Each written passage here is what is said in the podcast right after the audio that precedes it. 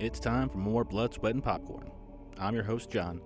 This week we get exceptionally bloody as we tackle the 2001 Hughes Brothers film, From Hell, starring Johnny Depp, Heather Graham, Robbie Coltrane, and Ian Holm. My friend Jocelyn is my guest this week, and we had a great discussion covering the crime and noir aspects of this film, as well as some of the romance. Jack the Ripper has become such a cultural villain, known the world over for his crimes. It was a lot of fun exploring the hypotheticals of his motivation and the determination of the authorities attempting to stop him.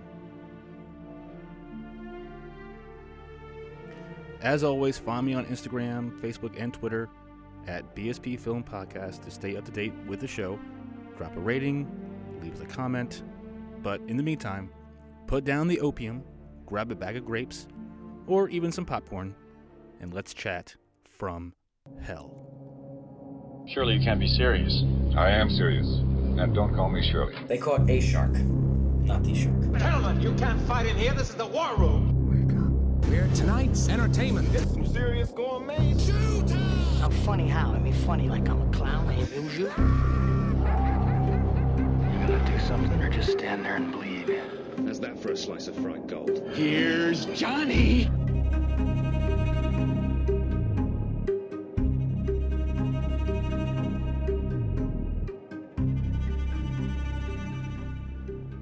All right, welcome back, folks. From Hell. From Hell. Welcome back from Hell. Welcome back from Hell. This is a this is an interesting movie because there have been a lot of movies based on Jack the Ripper, and I don't know. This one seems pretty wholly original. Granted, it's going off Alan Moore's graphic novel of the same name. But let's talk about From Hell. Let's do. Let's. Yeah, great idea. I'm here for it. So, what are your You think about like all the lore that's surrounding Jack the Ripper and how it was never really.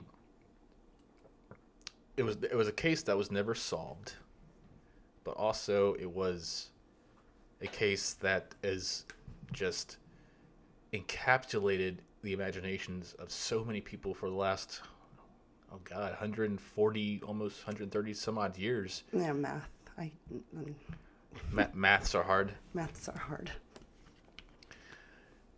But, this movie is so much fun because it takes enough liberties to be original, but also it kind of respects the history. In some ways it takes very... ambitious leaps, but it's still pretty fun to watch. I watched this movie recently before we sat down to talk about it, and I kind of forgot about this movie, or I never forgot about it, but I forgot what was really involved in it. And you have Johnny Depp. This is before Pirates of the Caribbean. Oh yeah. This is and also Robbie Coltrane, who plays the his little detective buddy. Or not detective, but his inspector, the sergeant that kind of helps him out.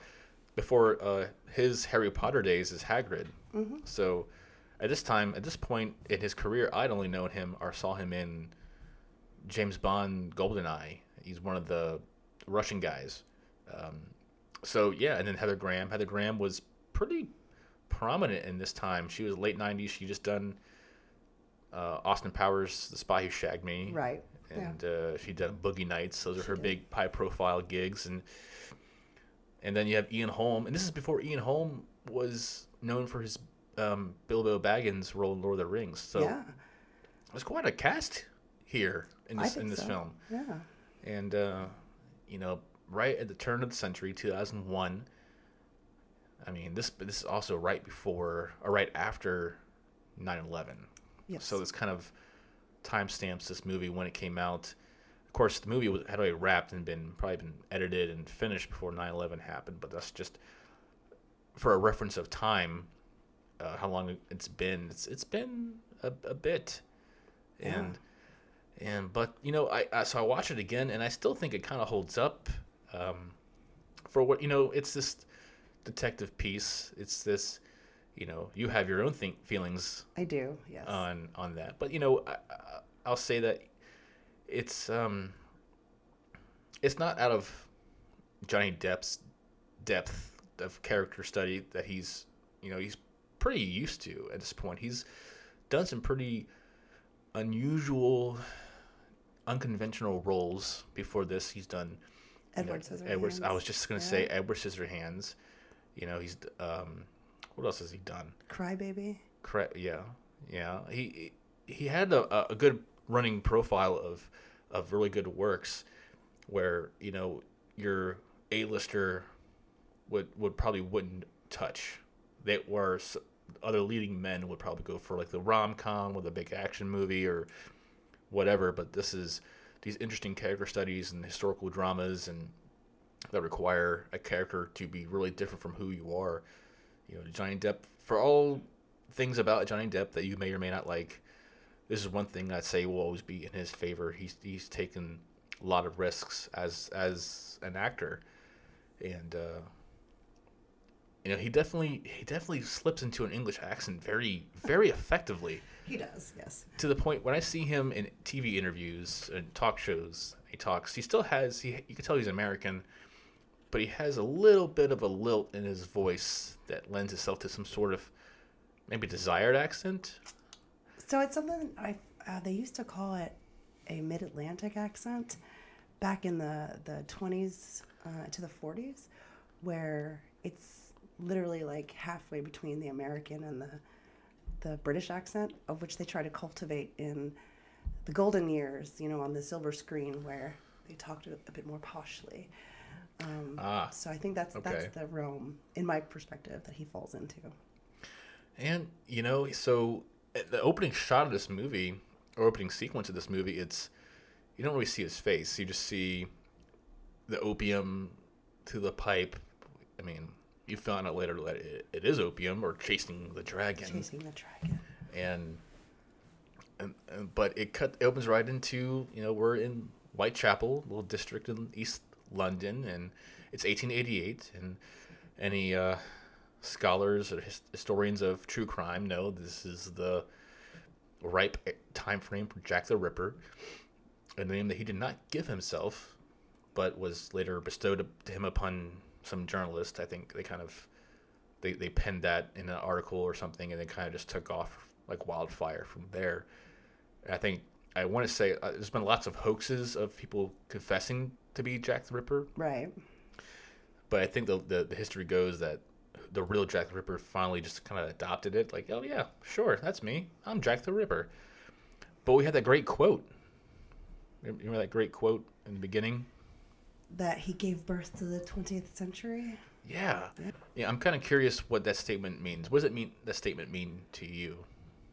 I think that the person, if it was Jack the Ripper, means that he was ushering in a whole new, like, either cultural norm or expectation or something, because I think that he also realized, or the person that wrote the quote also realized, that the police and the inspectors had to change their whole way of thinking and perceiving in order to solve crimes. So maybe the author thought, you know what, I'm cultivating ingenuity by doing terrible deeds. Did they come to you, sir, as a loyal mason? Did they ask you to help them cover up the prince's secret marriage? That's how it started, yes. And then you discovered the prince had syphilis. He's going to die of it, Inspector. Would you like a tour of the syphilis wards? Your physician, in ordinary to the Queen, entrusted with the well-being of the heir to the throne.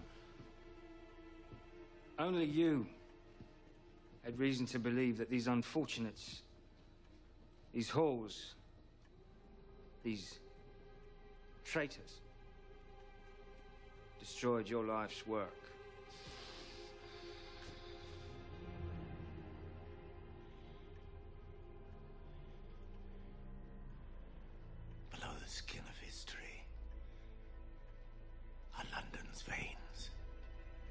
these symbols, the mitre, the pentacle star, even someone as ignorant and degenerate as you can sense that they course with energy and meaning. I am that meaning. I am that energy.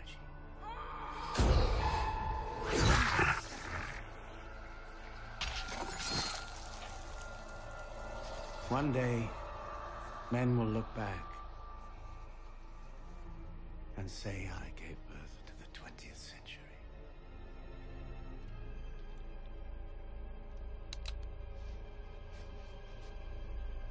You're not going to see the 20th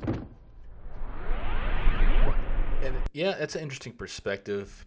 And I think that, you know, the police definitely had to evolve their tactics and their procedures, because I think at that time frame, and especially in London, you know, it reflects in the film a little bit, and I think in some of the historical texts written about the time, where the savagery of these crimes that Jack the Ripper committed were initially thought to have been done by someone like a butcher or a tradesman or some lower form of human life, if you will, and it couldn't have been done by someone of higher class. But yet the evidence clearly was dictating and suggesting a man of education, of intelligence. You know, he had money. You know, the whole thing with the grapes was a good little bit there, where, you know, we don't really think of that these days. Like, you can go into any grocery store today and buy all the damn grapes you want, but like back then, when,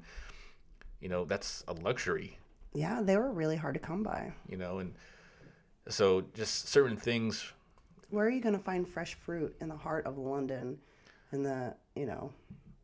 I don't know. I wasn't there, so. Sure. Okay. But what I really liked about this film was, and we'll get more into it as we go through it, but was the whole Freemason, you know, like, cross connection, and how they kind of let it kind of happen. They knew that this guy was committing these crimes, and it was for a certain purpose, and yet so that's why the police commissioner, in his antiquated way of thinking, is telling Johnny Depp's character, like, oh, it's probably some scum, it's no way an educated man, kind of like to throw him off the case, throw him off the trail. Or to discourage him most thoroughly. Yeah, and then the whole thing with the Jews, because right. I was I was watching a documentary about Jack the Ripper, mm-hmm. and that, because all that happened in real life, the chalk on the wall, yeah. that said, what does it say? Like, no Jews will be, what's it called, blamed in this crime, but it was stated in a very rudimentary way. Right. And so the quote is, the Jews are the men that will not be blamed for nothing. Okay. And so, and also you got to remember, like, Jews even then, always been, they were always persecuted. Yeah. And so, and Whitechapel had a healthy number of Jewish people in the community, but Jews was spelled in a way that it wasn't meaning them. Yeah, I remember. Spelled J-U-W-E-S. Right. I remember it was intentionally spelled. Right. Incorrectly. So but I never really. Well, in the context of, you know, the film, it was talking about the enemies of the Freemasons. Mm-hmm. So not the Jewish people. I see. But the enemies of the Freemasons, and so, and the fabric of the Freemasons, you know, it was being contested, because while the Freemasons had a lot of power, the Queen of England's nephew assumed a secret identity, married a prostitute legally, right? Legally, and had a child. And therefore, that child would become heir to the throne. Yes. it will in some capacity would be right in line yeah. somehow, and so. And of course, the witnesses. Of course, this is just the From Hell version of things. But the witnesses were those 5 women who were targeted by the Ripper. They were witnesses at the wedding. Yeah, at the wedding. So they all knew, but they didn't know that he was just Albert to them. Like they had no idea. It was the grandson, not the nephew, right? The grandson. I want to say it was. Grandson. Yeah, grandson of reigning Queen Victoria. Mm-hmm. So another thing about class, which is interesting, and it's a nuance of the film, is we're talking about how well Johnny Depp adopts a British accent. But if you notice, and you're familiar with accents of the era and of the area, he speaks with a Cockney accent, which is considered low class. Mm-hmm. So when he's talking to the head guy, that's like, yeah, whatever. The commissioner. He's also looked at as one step above the vagrants in the streets because of the way he speaks and where he's from. He's seen by his higher ups as uneducated trash. Yeah. Because of his humble beginning. He doesn't have an affluent background. No. And yeah, so his words are taken with a grain of salt. Yep. I'm waiting for the police surgeon's report for more details. I see. Well, one thing's for certain. An Englishman didn't do it. Maybe one of these Red Indians wandered into Whitechapel and indulged his natural inclinations. With all due respect, sir, I believe this was done by someone with at least a working knowledge of dissection. Either an educated man, such as a doctor. An educated man? That's preposterous. No well-bred man would do this. Probably a tradesman or a butcher. A tradesman is a possibility, sir. Yes. But there's a strong indication against it. There was a sprig of grapes found under a body. What are you driving at? No one in Whitechapel, no matter what their trade, afford grapes. Obviously they were given to her by the killer, and it follows that he must be someone with money. What about the Jews? A Jew butcher or a Jew tailor might have money. There are plenty of them in Whitechapel. Well, sir, for the sake of public safety in general, I'd like to be careful about spreading the rumors that it might be a Jew. Inspector, I know your reputation for making brilliant guesses that turn out to be right. Someone told me you claim to dream the answers. Frankly, it doesn't matter to me what your methods are, but be certain you don't proceed without proof. Is that clear? Of course, sir. But at the same time, there's enough respect for him between the sergeant and the constables and all the rest of the policemen, where they still respect him. They call him sir. They acknowledge that, you know, he didn't get to inspector from birth. Like, right. he earned his place. What happens when you're right a lot, you know? But that's the thing, like, because his character, Johnny Depp's character, what's his name? Frederick Abberline. He was a real person. Yes. He really worked on the case, but he wasn't. He wasn't a clairvoyant as he's, you know, fueled by his opium trips. Right. You know, that wasn't his shtick, but he was a real person. And then I think it's interesting how, you know, they kind of use the opium thing as a device, you know, like. And I wonder if that's because he got so many lucky guesses correct because of his visions. That's why he got so high up on in the pecking order of the police. Maybe, or maybe he was just a hard worker too and just knew how to detect. You know, it's open for interpretation, I feel. But that's where we first meet Johnny Depp. We see his face. He's rolling over. He's just blowing out some smoke. He is just stoned out of his mind. I like how the sergeant. You see come to find out that the sergeant has a lot of respect for him and patience for him. But when you first see him, he kind of just slaps him like, get up, you know. Right. Basically, he had to give him a little tough love to get him get him cracking, get him sprung up to get started on the case, because, you know, he was the person, I guess, in the area of London that would have to fall in on these investigations, because they're especially heinous, right? And it's almost kind of in his wheelhouse to kind of crack the code on some of these awful crimes. And it's just, and he doesn't seem to have any squeamish tendencies towards it too. He just gets right in there. And oh yeah, they have that.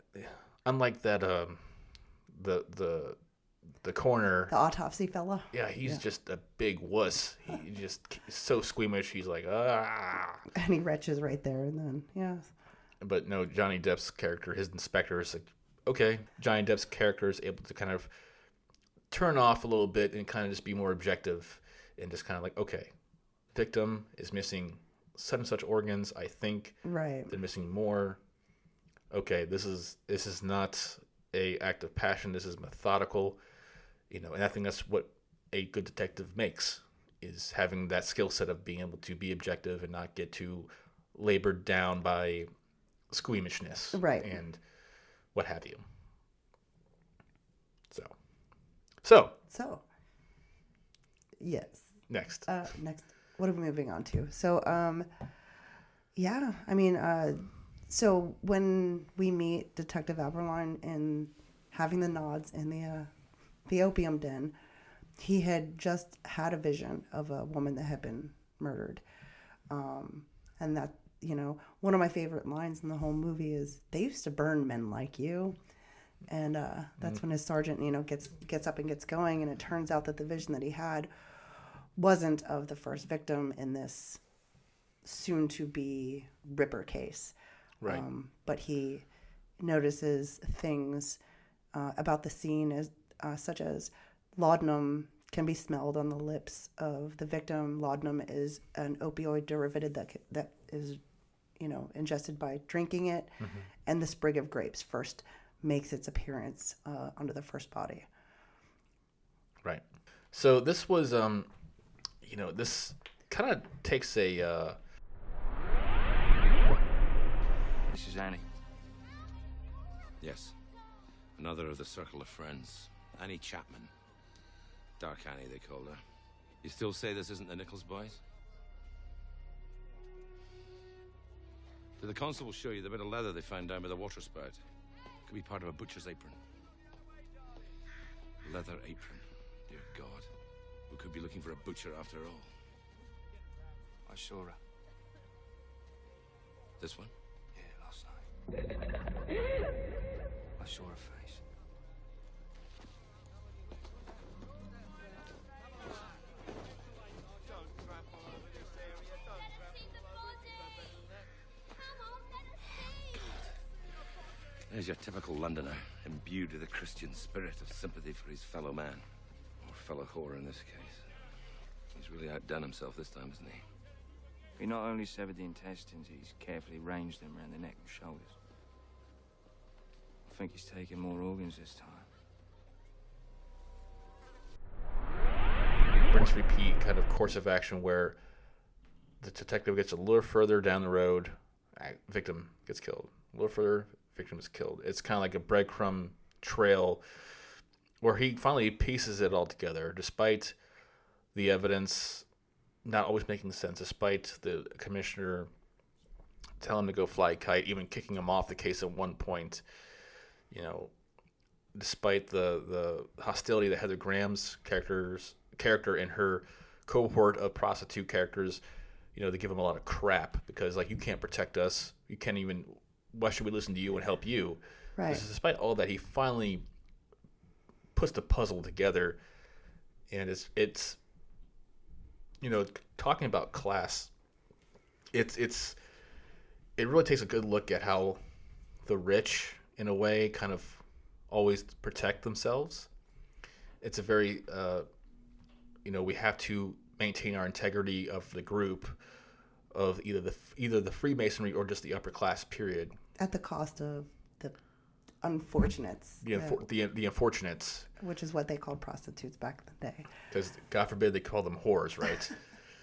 Well, honestly, when we're talking about this as being a horror movie, the murder scenes and the what you see of the dead bodies to me is not terrifying as the when they start showing the new procedure of lobotomization. Yeah, that's one thing I wanted to talk about too. But go ahead. That was so. I think that this is probably going to sound just dark and twisty, but I think the way the murder scenes were shot were so beautiful because it used sound and flashes of light rather than, you know, the Tarantino just blood. It left more to the imagination, and then you find out in later scenes what damage was inflicted on this creature.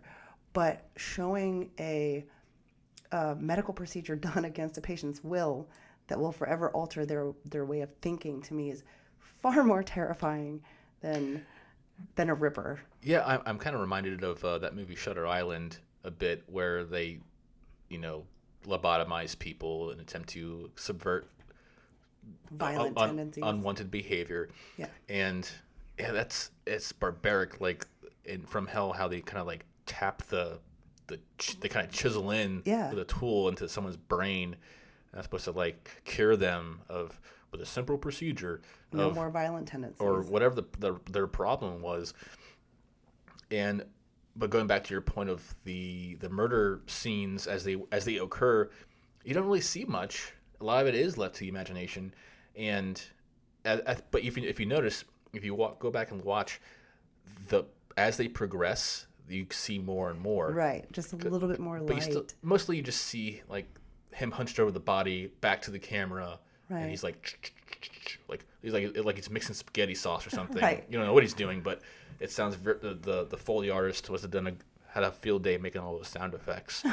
But yeah, so and it's such a weird setting to have where everything is so dirty in this town. Everyone's so gross and grimy looking.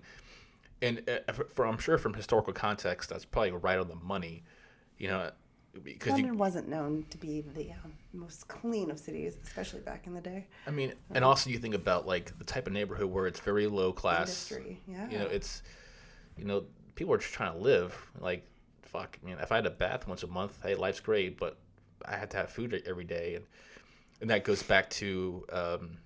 These prostitutes, they're trying to just eat, trying to make a living. Well, the oldest profession that they know that they can do, and of course, the brothers, who were the brothers? The Nichols Boys, the Nichol Boy band gang or whatever, who were their pimps essentially, basically like giving them protection, but they're terrible fucking people. They are, and because they're such a prominent force that the police are hesitant to move against them, right. Especially without any kind of strong testimony or strong witnesses.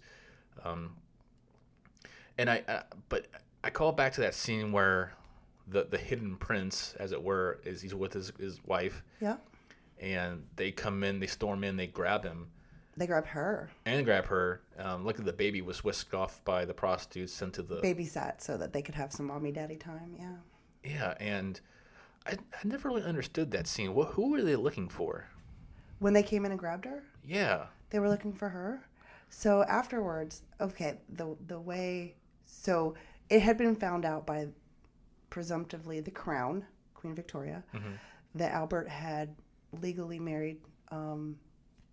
this woman, right, and had a baby. Well, the crown arrested them because Prince Albert had syphilis, and they sort of put him away in a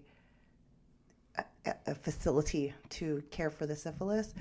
But then they went ahead and interrogated the blonde woman that was his wife, saying, "Who else knows about this wedding that took place?" And at that point, she didn't know he was the prince. That's when she learned that he was the prince. So they interrogated her, and under force of like torture and, of course, intense manipulation, as it were, got the information that these prostitutes, her friends, were all present at the wedding And that's why this Ripper started targeting the witnesses. So, but, and Baby Alice had been taken, their child was taken into an orphanage so that, under a pseudonym, so that nobody knew that this was Prince Albert's child. It was a little crazy. Yeah, that's, it was kind of a, not convoluted plot, but I think they kind of tried to go off a lot of assumptions, or people kind of would pick up on things. Some of the stuff, it could have been explained a little better, I feel. But it definitely wasn't a bad take on the story.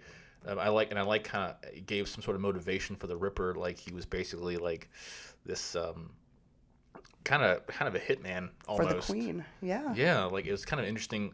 And she, like, not directly, she wasn't ordering hits out on people, but in a way that he was working on that whole behalf, right, for the greater good almost. And, but I think he liked it, man. But he totally liked it. He was into it. Because he kept hallucinating while he was doing it, and, you know, I mean, it takes a certain type of mind to really invest in that kind of work. And did you upon watching this movie for the first time, did you have any inkling that it was Ian Holm the whole time as the Ripper? Or because they set up some red herrings with the younger doctor, as because he's all kind of, that younger doctor character was always kind of like, yeah, kind of, he's kind of like, yeah, rough and kind of like doesn't like Johnny Depp and all these things. You know, I've loved this movie for so long. I don't remember what I thought when I first watched it. Fair. But I don't think that it occurred to me. If I'm thinking about the whole film, I don't think it occurred to me until after Johnny Depp went and saw him for like a second time, and then they really started talking, and he sort of, you know, don't pay attention to my withered hand, and he was doing that, you know. What was the movie, The Usual Suspects, how Verbal, like, oh, yeah, twisted himself up to make himself seem more feeble and incapable of crime.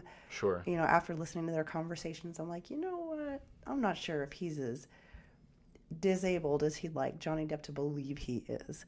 So I think there were some tells, but I think they did a really good job at keeping it cloaked until later on, where you're supposed to make these ties where, you know, this gentleman is the Queen's personal physician. Yes. And then, you know, the Queen has a grandson dying of syphilis that he got because of his propensity to entertain prostitutes, and so on and so forth. So there's nuggets that are sort of dropped throughout the movie that tie it together more. But again, it's like you don't pick it up until like the second and third time you watch it. Fair. Okay. What do you think about Johnny Depp's approach to the character of Inspector Abberline? I think it's interesting. It's definitely his wheelhouse to be the brooding, noir, poor fella that's, you know, I think it's akin to his Sweeney Todd, you know, upset about losing a wife and a child, but carrying out the grief in a far different way. Sure. Yeah.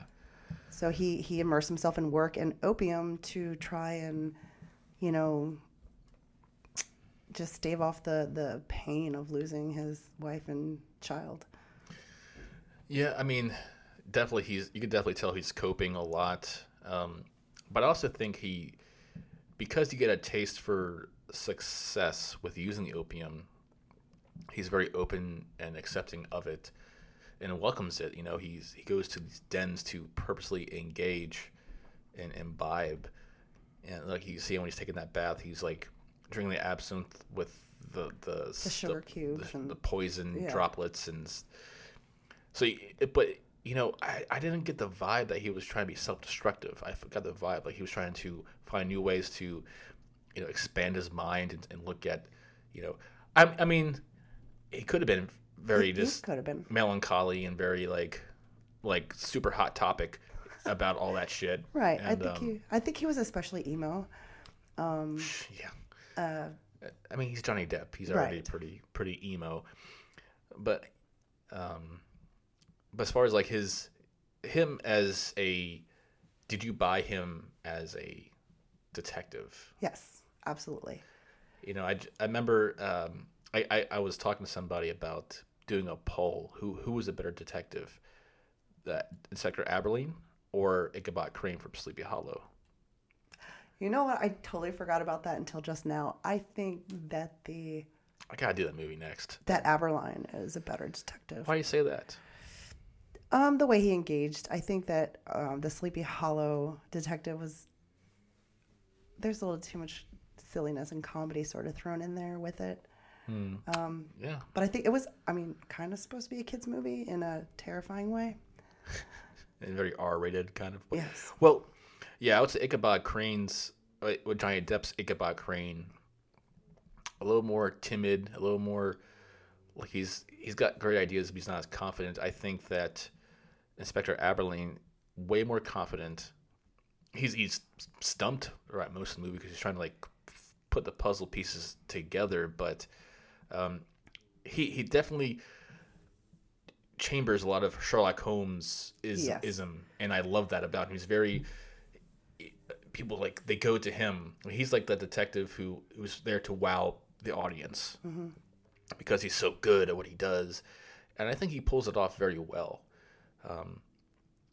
Even when people kind of push him around, they tie him up, they beat him up, they suspend him. He's still kind of I'm still gonna fucking do it anyway. Right. I don't give a fuck. He's got a lack of give a shit factor that is just admirable. Yeah. So. And then Robbie Coltrane, who plays the sergeant, who's kind of his bodyguard / handler. Advocate and handler, I think is. Yeah, make sure, hey, get back on track. Come on. Mm-hmm. You're veering off. Get out of the opium. Come on. I wouldn't say enabler. He definitely tries to keep him on the straight and narrow because he knows that there's Robbie Coltrane's character I'm talking about that is keeps Johnny Depp's character on the straight and narrow because he knows that there's a job to be done. And he knows that Johnny Depp's character is the one who has to walk the path to get to the end. Right. Because his police officers they're not there. That's not what their job is. Right. They're just there to, police the citizens as they distribute parking tickets, but that wasn't really a thing with the horse and buggy. Yeah, but just keep the peace because Whitechapel was a rough neighborhood. Yes, it was. Any neighborhood that has such low income, hard living conditions, it's going to have a lot of rowdiness. Oh, yeah. And lots of pubs, too. Lots of pubs. People got to drink away their sorrows if they can rub the two coins together.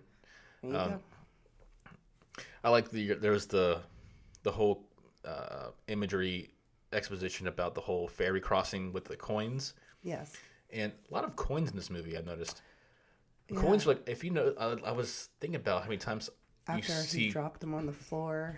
Or yeah, coins make a huge, I get it. That's the currency of the time, or at least I think so. I don't know if they actually use marked bills or not, but yeah, the coins from the prostitutes, the coins of what the Ripper left, the coins that Johnny Depp puts on the victim, and then later on he held his own. He had his own coins in his hand. He knew he was going to kill himself. Right. Yeah. And I thought that's a good little through line, I feel, and which is why I still argue that this is a romantic movie. Okay. So, I hear what you're saying, but tell the audience what you're saying. Okay, so throughout the investigation, one of the group of prostitute friends is called Mary Kelly. Who also was a real person. Who was played by... Heather Graham. Who did not survive in real life. She was actually the final victim. Well, according to this movie... Well, this is a spoiler. So he falls in love with Heather Graham's character, Mary Kelly. Mm-hmm. And what I can dig about it is he was kind of a dick to everybody else but her. So I kind of that's very sweet. And they start connecting on a level where he's like, I understand you. I understand, who you are and what you want. And I want the same things. Right. Well... she says, I'm going to collect Baby Alice. I'm going to go back to my seaside village in Ireland, and I'll wait for you. And because you find out how deep this, rabbit hole goes between the Nichol Boys, the police, the Masons and the Crown, he was afraid if he ever went to her, then he would bring death to her door. And instead, he decided to stay in London and do himself in with a little too much opium. And I think that's romantic. Okay. Conversation over. No, I'm kidding. No, I can see that, you know, and it's so weird that Johnny Depp's character, you know, he's lived this whole life, or this life in London of solving crimes and being this inspector, this hard-nosed yet opium-sucking kind of dude.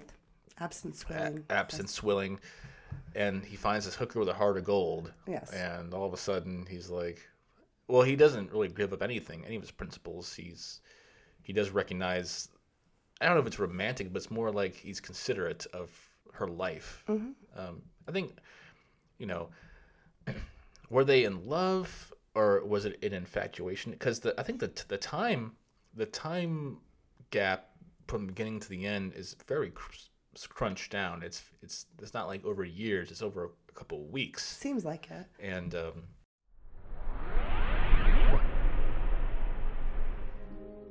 you don't have to worry about Nichol's sheep for at least a week. I can keep him that long. Write something anyway, ain't you? What about Baby Alice? Are you sure she's all right? Yeah, she's all right. We'll get her out after this is over. We'll get her. Listen, I want you and your friends off the streets until I can sort this thing out. Off the streets for how long? A few days at least. Well, you better throw us in jail then, because we have no money for food and no money for a doss. All right, you take this. Buy some food, get a room, stay there. Don't tell anyone where you're going. I don't want to know. In 3 days, come to the 10 bells. I'll leave a message with the barkeep.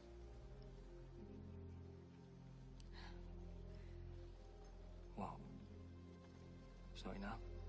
I wish I could show you the little village where I was born. It's so lovely there. It's by the sea, the way you said you saw me. I used to think it too small to spend a life in, but now I'm not so sure.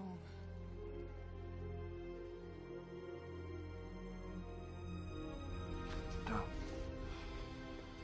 What? Do you think I'm paying you back?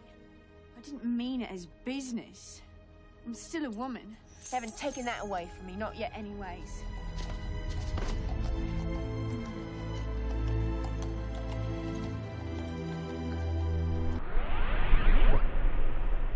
But, you know, hey, you know, the right person walks in your life, you know, and they didn't have the greatest opening discourse. No. She was really pissed at him. Yes. You know, and I mean, she's scared for her life, so, and Johnny Depp's character wasn't doing diddly squat to make life better for anybody, so she was in her feelings.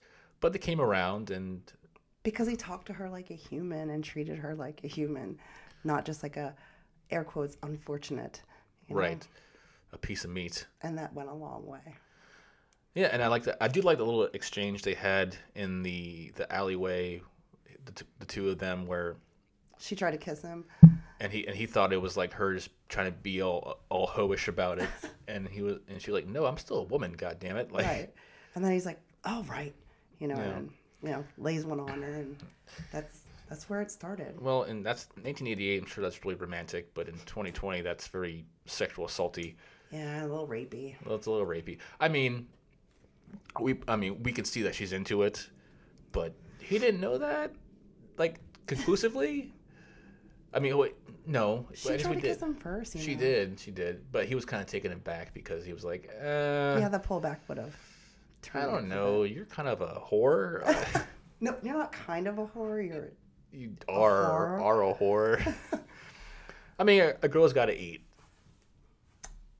Okay. I mean, I'm not. Hey, I'm not a woman living in 1800s True. London. So who am I to say what other possibilities were out there for them. Yes. It seemed very minimal. Yes. This is how it is presented in the film. Very minimal opportunities for women. And plus, you know, there was also a time where women were kind of like lower citizens. They, you know, shut your mouth. No one told you to talk. Right. Shut up and color and carry on about your day and make some money for the gentleman in the neighborhood. Right. And so, yeah, I definitely think this film is even then speaking about not only class, but also hierarchy of men and women, where outside the queen, because she's royalty, every other woman in this movie is, everyone else is a prostitute. Right. There's no woman. I don't think there's any woman. I don't think there's any other females except for the children. But yeah. No, I don't. That's a good point. No, I don't recall engaging anything other than Queen Victoria in this. Yeah. So, but anyway, so at the end of the day, Johnny Depp saves the day, so to speak. Really, the Freemasons kind of just rein the guy in after he, quote, finishes the job. Right. He ends up killing Ada, who's actually not one of the original group of witnesses. She's just a friend from France who just was unlucky. It was in the wrong place at the wrong time. And so, anyway, they think they got away with it. Right. And that was the whole reason why he didn't go to her in Ireland, was to protect that thought.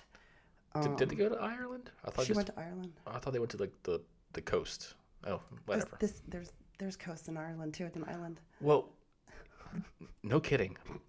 But I don't remember them saying they were going to Ireland. I thought they were just going to go to the coast. She said she was going back to her seaside village in Ireland. I've watched this a time or 100. I'm going to defer to you then on the little nuanced details.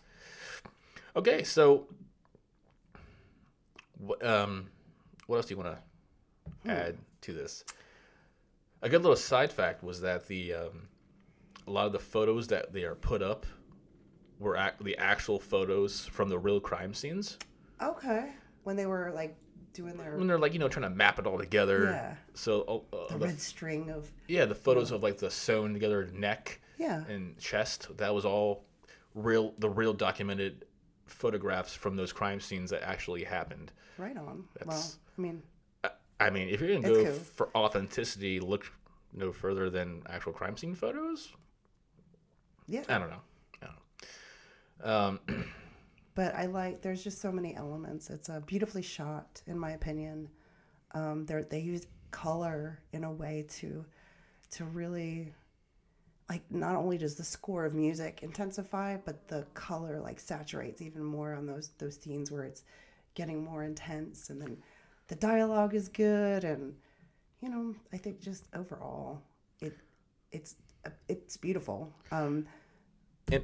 And the going back to the From Hell graphic novel from Alan Moore and Eddie Campbell. I mean, it's I think it's a pretty good adaptation of the story that they're telling in there too.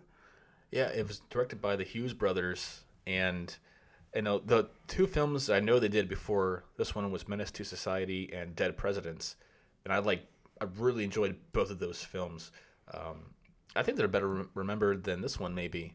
But they think they had high star power because you have Johnny Depp, you have Heather Graham, and you can definitely see their touch on this because I was watching this movie recently and I was thinking about what else they've done and what else is in their body of work.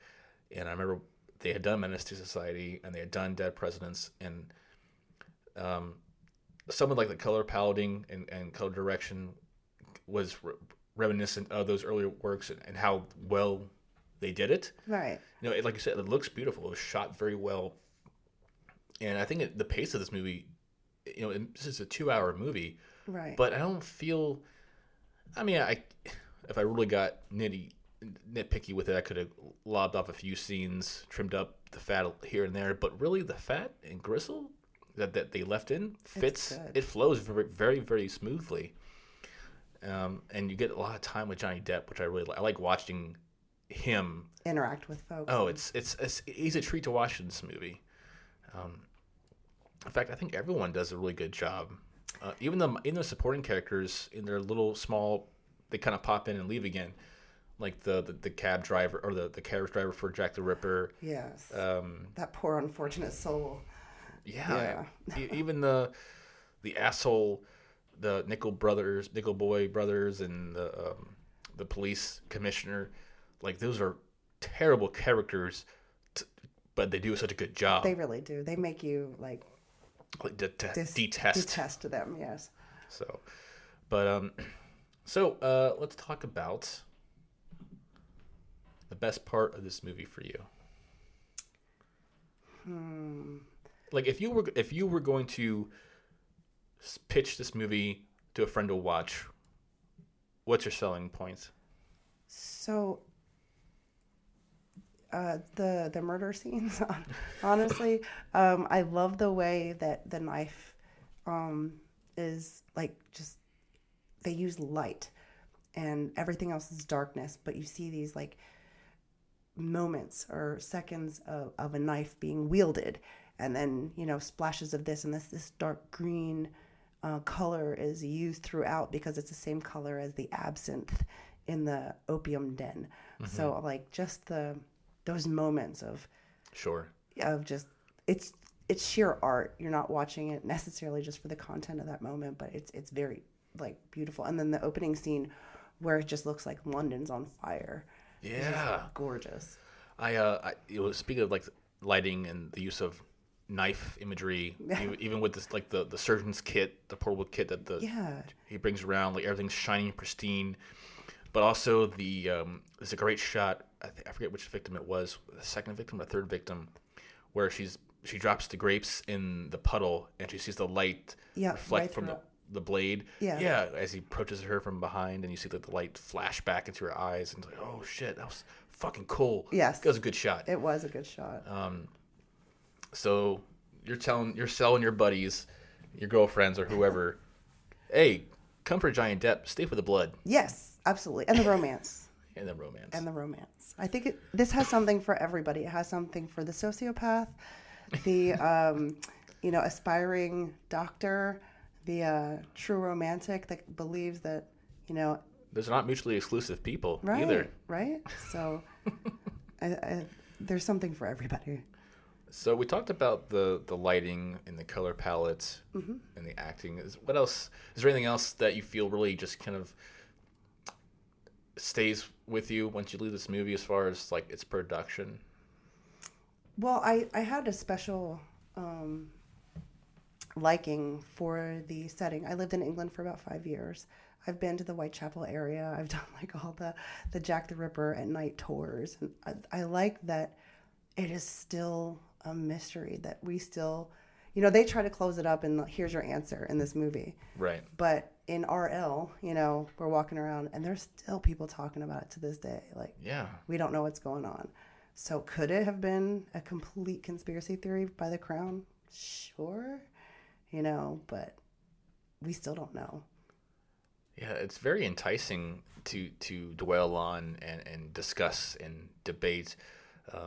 There's been so many, like, red herrings and ruses and false leads and all these things that, like, keep the pot stirring about Jack the Ripper, and it's so fun in a morbid way because everyone likes a good mystery. They do. It keeps you interesting because sometimes you just want the answer, but, like, it's like a puzzle you have to open and you can't.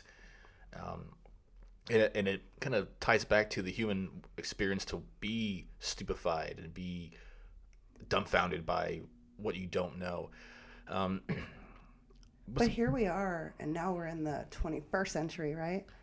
And we're still talking about Jack the Ripper, but very rarely do we talk about his victims. So maybe he did give birth to the 20th century.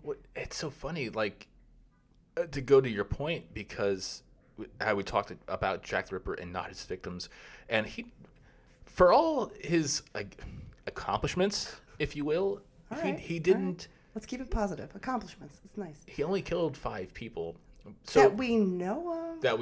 Okay, fair. 5 victims were found that had the same MO at. Modus operandi, if you will, or you pretentious listeners out there, thank me later. That mash were in the same area, and over like a 10-week period, it was a short spread of time where we have some serial killers since then who have been operating for years, had a higher victim body count. Mm-hmm. Like John Wayne Gacy had like 30 some odd boys buried in his crawl space, you know. But there's something. But we found out who he is and what he did. Yeah, there's something. I'm not gonna say it's sexy, but it's like, it's captivating. It is a mystery. People want answers. They don't like the. I mean, just keep being like even as far as I think 2 years ago, they were finding new evidence, new DNA trails they were looking into about Jack the Ripper. Really? There, people were still give a shit about this fucking dude and the things that he did, mm-hmm. Or woman, because it was also rumored he could have been a woman. Okay. I don't know if there's any, or that might have been proven false, or it wasn't enough substantial evidence to run that lead that way. But you never know, you know, equal opportunity. There you go. But as far as this, you know, what are some things about this movie that kind of turned you off? I would have liked to see more explanation of certain points, like you said. Because if you only watch it the one time, or, you know, I have a strange obsession. This is literally like one of my favorite movies, so I watch it a great deal. Sure. And I see something new, and I learn something new every time I watch it. But I think that there are some cases that it would have been cool to, you know, learn a little bit more about the visions that Johnny Depp had, or, you know, or even the relationship between his sergeant and he, and why he decided to, you know, latch on and respect him so, like, much. Right. And maybe a little bit more with him and Mary, you know. I mean, I think when a movie's already clocking at 2 hours, there's... I definitely think when a movie clocks in at 2 hours, there's already a lot they probably had to trim off. Probably, yeah. There probably is a good 30 more minutes worth of scenes that had to get left on the floor of the editing room because for pacing issues... And I agreed, like, I would love to have seen more and learned more about some more of the backstory for Johnny Depp, because he did play a pretty rich and interesting character. Right. Some of that, you know, can be left to the imagination. And, you know, at the end of the day, I think the filmmakers made the choice what will service the overall story better. You know, we can get hung up on Johnny Depp or Heather Graham or whatever character, even the guy, the Ripper character, the Dr. Goal, who ends up being... quote the Ripper. Yeah, that would have been interesting too, because he's a special kind of crazy. Yeah, he played it. He didn't play it really all that crazy. He kind of played it straight. Well, if you looked towards the end, he kind of went off the rails a little bit more. Well, did you notice what they did with his eyes? They like blacked him out. Yeah. Almost. So when he has having his rages, instead of using color, they used lack of color to like. Really bring you in and like he's a hollow person, just a monster taken over by some sort of demonic possession. And funny story also, I saw this movie in the movie theater when it came out. Okay. I just turned 16, and my buddy Alex and I, we went to the movie theater, and we were going to go see something else. Not familiar with that movie. Shut up. Smart ass. No, we're going to go see another movie. Right. I told my mom, hey, we're going to go... I asked my mom, hey, Mom, can I go see From Hell? She's like, no. Nah. Actually, you know, it's funny. My mom didn't really have a problem with me seeing R-rated movies, but there's something about going somewhere else and breaking the law, which I wasn't really doing, because actually it's not a law. The ratings... It's a guidance. Yeah, the ratings are not legal standards. Right, guidance. But we treat them as such. That aside, so I went and we snuck in this movie anyway. And my buddy Alex, his dad came and picked us up, and we're done, and we're just chatting about it. His dad didn't give a shit, because that's how you know dad's kind of more lenient. I came home, and my mom's like, "What movie did you go see?" She knew already. I'm like, "Yeah, I went saw From Hell." She's like, "Damn it, John! What was it good?" I'm like, "Yeah, it was good." Yeah. She's like. All right, you know. Did you have, like, nightmares or anything? Did it get No. You? Okay. No, because at that point, I've been watching, quote, horror movies since before I was 10 years old. Okay. I had a healthy serving of Freddy and Jason, all that kind of Jaws, all those, right. Even at the time, contemporary Argento films. Argento movies and... No. But even, like, the lousy or trashier ones, I just... And I just enjoyed it. Like, I wasn't a sociopath little kid or anything. I just enjoyed... I thought they were kind of fun. Like, and I actually have a whole episode on this on my show. The second episode's about horror. Okay. About why we like horror, and why I like horror a whole lot. You know, it's a whole character study. No. But no, it's actually really, you know, horror as a genre really speaks to me a whole lot, and I actually feel a lot happier because it's, and I explained in my essay, it's a good purging of those feelings, stuff you could, or your fears and your uneasiness. You can kind of put them on the screen and interpret them that way. Okay. And so it's almost like a video game that you don't have to engage in.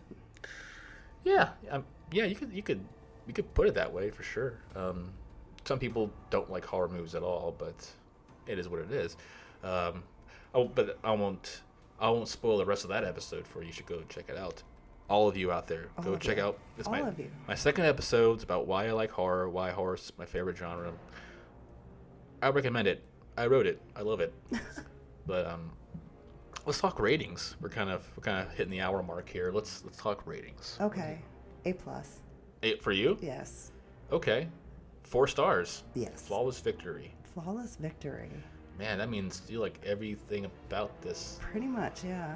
Okay. Yeah. You know, I don't get many flawless victories on this show, but I mean, we're still a new show, but you know, it has to be like cream of the crop for. Yeah. Like I said, it's got everything. It's got your. But that's what's so cool about the film is because it's so subjective that if it's a flawless victory to you, mm-hmm. then that's what it is. I also like period films too, like set, not in like. Old West or something like that, but like something that's still sort of relatable but far enough away that what was life really like. Sure. And although it was terrible, I think it was a very beautiful representation of the awful life that these people had to endure. I mean, okay, fair enough. So Jocelyn gives From Hell a flawless victory. I'm gonna give it, don't hate me, I'm gonna give it a Stream City. Okay. You know, I don't own this one. I don't plan on buying it. But it's definitely worth a rewatch for sure. And like those nights went for me, if I'm drinking my gin and tonics on my own volition, and I'm streaming looking for something that's palatable, definitely From Hell is on that list. Yeah. So it's a B, which is a Stream City for me. I'll stream it if if it's available. It's actually, and you don't have to pay for it. At the moment, it is available on Stars, off Prime, Amazon Prime. That's how I watched it recently. Right on. So I was going to have to go on my Vudu app and order it that way if I had to, which is $3-4 or whatever it is. It's for like a 48-hour rental. All right. It's like Redbox on your TV, essentially. So it's really convenient. It's so cool living in the future. Living in the now, man. So what any last parting words on From Hell? No, I'm just glad I had the opportunity to talk to you about it. I'm glad you were here. Anything you want to plug or anything you want to give a shout out to? Listen to Blood, Sweat, and Popcorn, and John, I'll see you next time. Awesome. Thanks so much for stopping in, Jocelyn. And yeah, till next time, guys. Thanks a lot.